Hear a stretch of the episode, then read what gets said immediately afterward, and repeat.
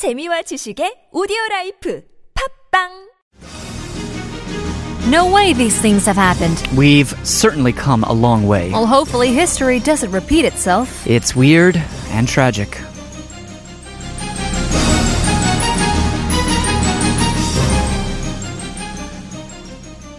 Yes, it is weird and tragic. Today's topic uh, is quite unusual indeed. Now, we've been talking about zoos for quite some time and how it's becoming more and more uh, morally wrong or ethically wrong to support these places. And usually, if they are um, trying to help these endangered species kind of come back to life, or or help these uh, endangered animals to recover their health or things like that or nurse these animals who've been abandoned by their parents it's all the more a, a great reason to support but it's not always that case isn't it uh, we Right. see people or uh, we see animals trapped in cages and you see these animals are being depressed as well Right. but what how would you react if we had the same for human beings for men and women alike. Interesting, isn't it? We've had the human zoo back in the past. Now, in the late 1800s, colonial uh, exhibits became quite popular in the Western world. So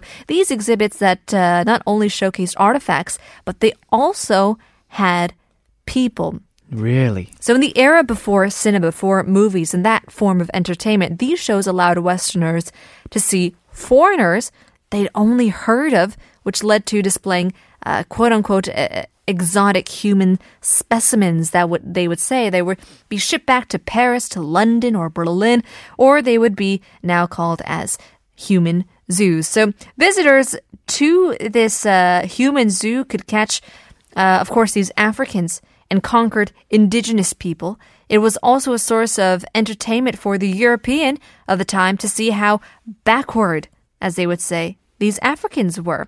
So for the uh, exhibits, people would be kidnapped and brought to be exhibited in these human zoos, and it was actually not uncommon for these people to die without any dignity. For example, in Belgium, some 267 uh, Congolese people died during the show and were uh, unceremoniously buried in an anonymous common grave. Safe to say that probably they didn't have their own tombstone, no names, and anything like that. It's it's difficult. I don't think I've ever read about this in our textbook. It doesn't mean that it didn't exist. So we're here to take a look at some more facts about the human zoo on today's uh, weird and tragic. Let's start with uh, Carl Hagenbeck. Right. So he's the one who started the fad.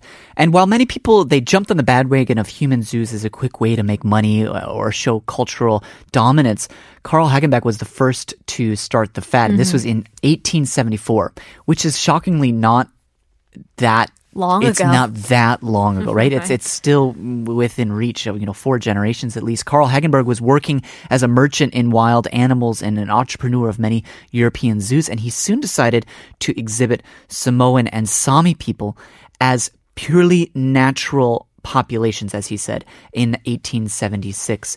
And he sent a collaborator to uh, the Egyptian Sudan to bring back some uh, wild beasts and Nubian people. And the Nubian exhibit was a huge success in cities like Paris, London, and Berlin, sadly, especially in Paris. The show called The Savages from the Land of Fire attracted half a million visitors. Again, I mean, we're looking at just four generations back. This used to be something that people participated in without thinking twice about. Sure, but now we're talking about women here. African women displayed for uh, the most degrading, inhumane reasons. So, 19th century again, there was a British doctor named William Dunlop that was visiting Africa, and there he met uh, a woman named Saartjie, uh, who was born in 1789 in the Eastern Cape of now modern day South Africa. Now, he managed to convince her to join him to go to Europe together. While he may have uh, given all sorts of reasons for wanting her to come, it soon became quite apparent that his motive was to put her on show, on the show, on display for her rather uh, quote unquote strange body characteristics, uh, as it was described. So she was named, uh, renamed Sarah Baartman in order to remove her old identity and make her sound more European, which is weird because then she was on display all over Europe, including England, France, as the quote, Black Venus. And she was promised a life of fortune, but she died very poor in 1815 at the age of 26 Oh my. after years uh, spent in European uh, freak shows. But unfortunately, her exhibition continued as a French naturalist uh, uh, called Georges Cuvier made a plaster cast of her body before dissecting it. Her brain, skeleton, organs remained on display in Paris until, believe it or not, 1974. Oh my. Wow. Tragic, uh, very tragic stories indeed. Mm-hmm.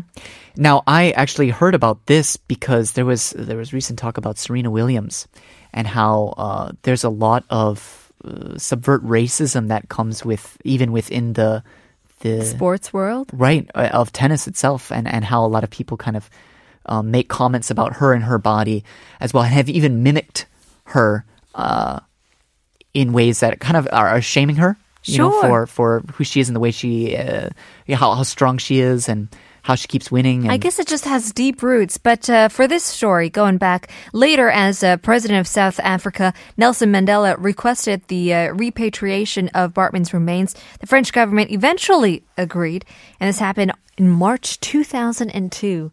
It took them that long to give back to South Africa what belonged to the nation. In August of that year, her remains were buried in Eastern Cape Province, 192 years after she had left for Europe. Wow. Okay, well, one more one more story about uh, this one about reenactments of human zoos. Now, in 2014, a group of Norwegian artists decided to put on a historical reenactment of the human zoo that had been displayed in their country back in 1914.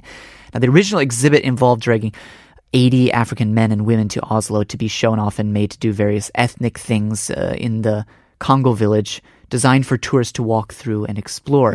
Now, the King of Norway officiated at the opening of the exhibition, and more than half of the Norwegian population at the time paid to visit the village. Now, the artists who wanted to reenact it now in 2014 felt that many Norwegians were ignorant of the fact that such horrors had happened in their country.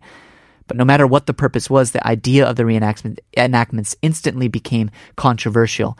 Some people were concerned that children might have trouble with uh, the nuance and, and simply come away with a disrespect for Africans, and other felt that the others felt that the actors involved would be taken advantage of once again, just like many years ago. So you know, a, an attempt at awareness that kind of backfired into just uh, offending people and bringing up the same Sure. things of well, we want to separate ourselves from that history. Absolutely. Well, there you go. Weird and certainly tragic, but let's not forget what happened throughout history and hope that it doesn't repeat itself once again. Here at the end of our third part of the show, here is Turin Brakes. Here, save you.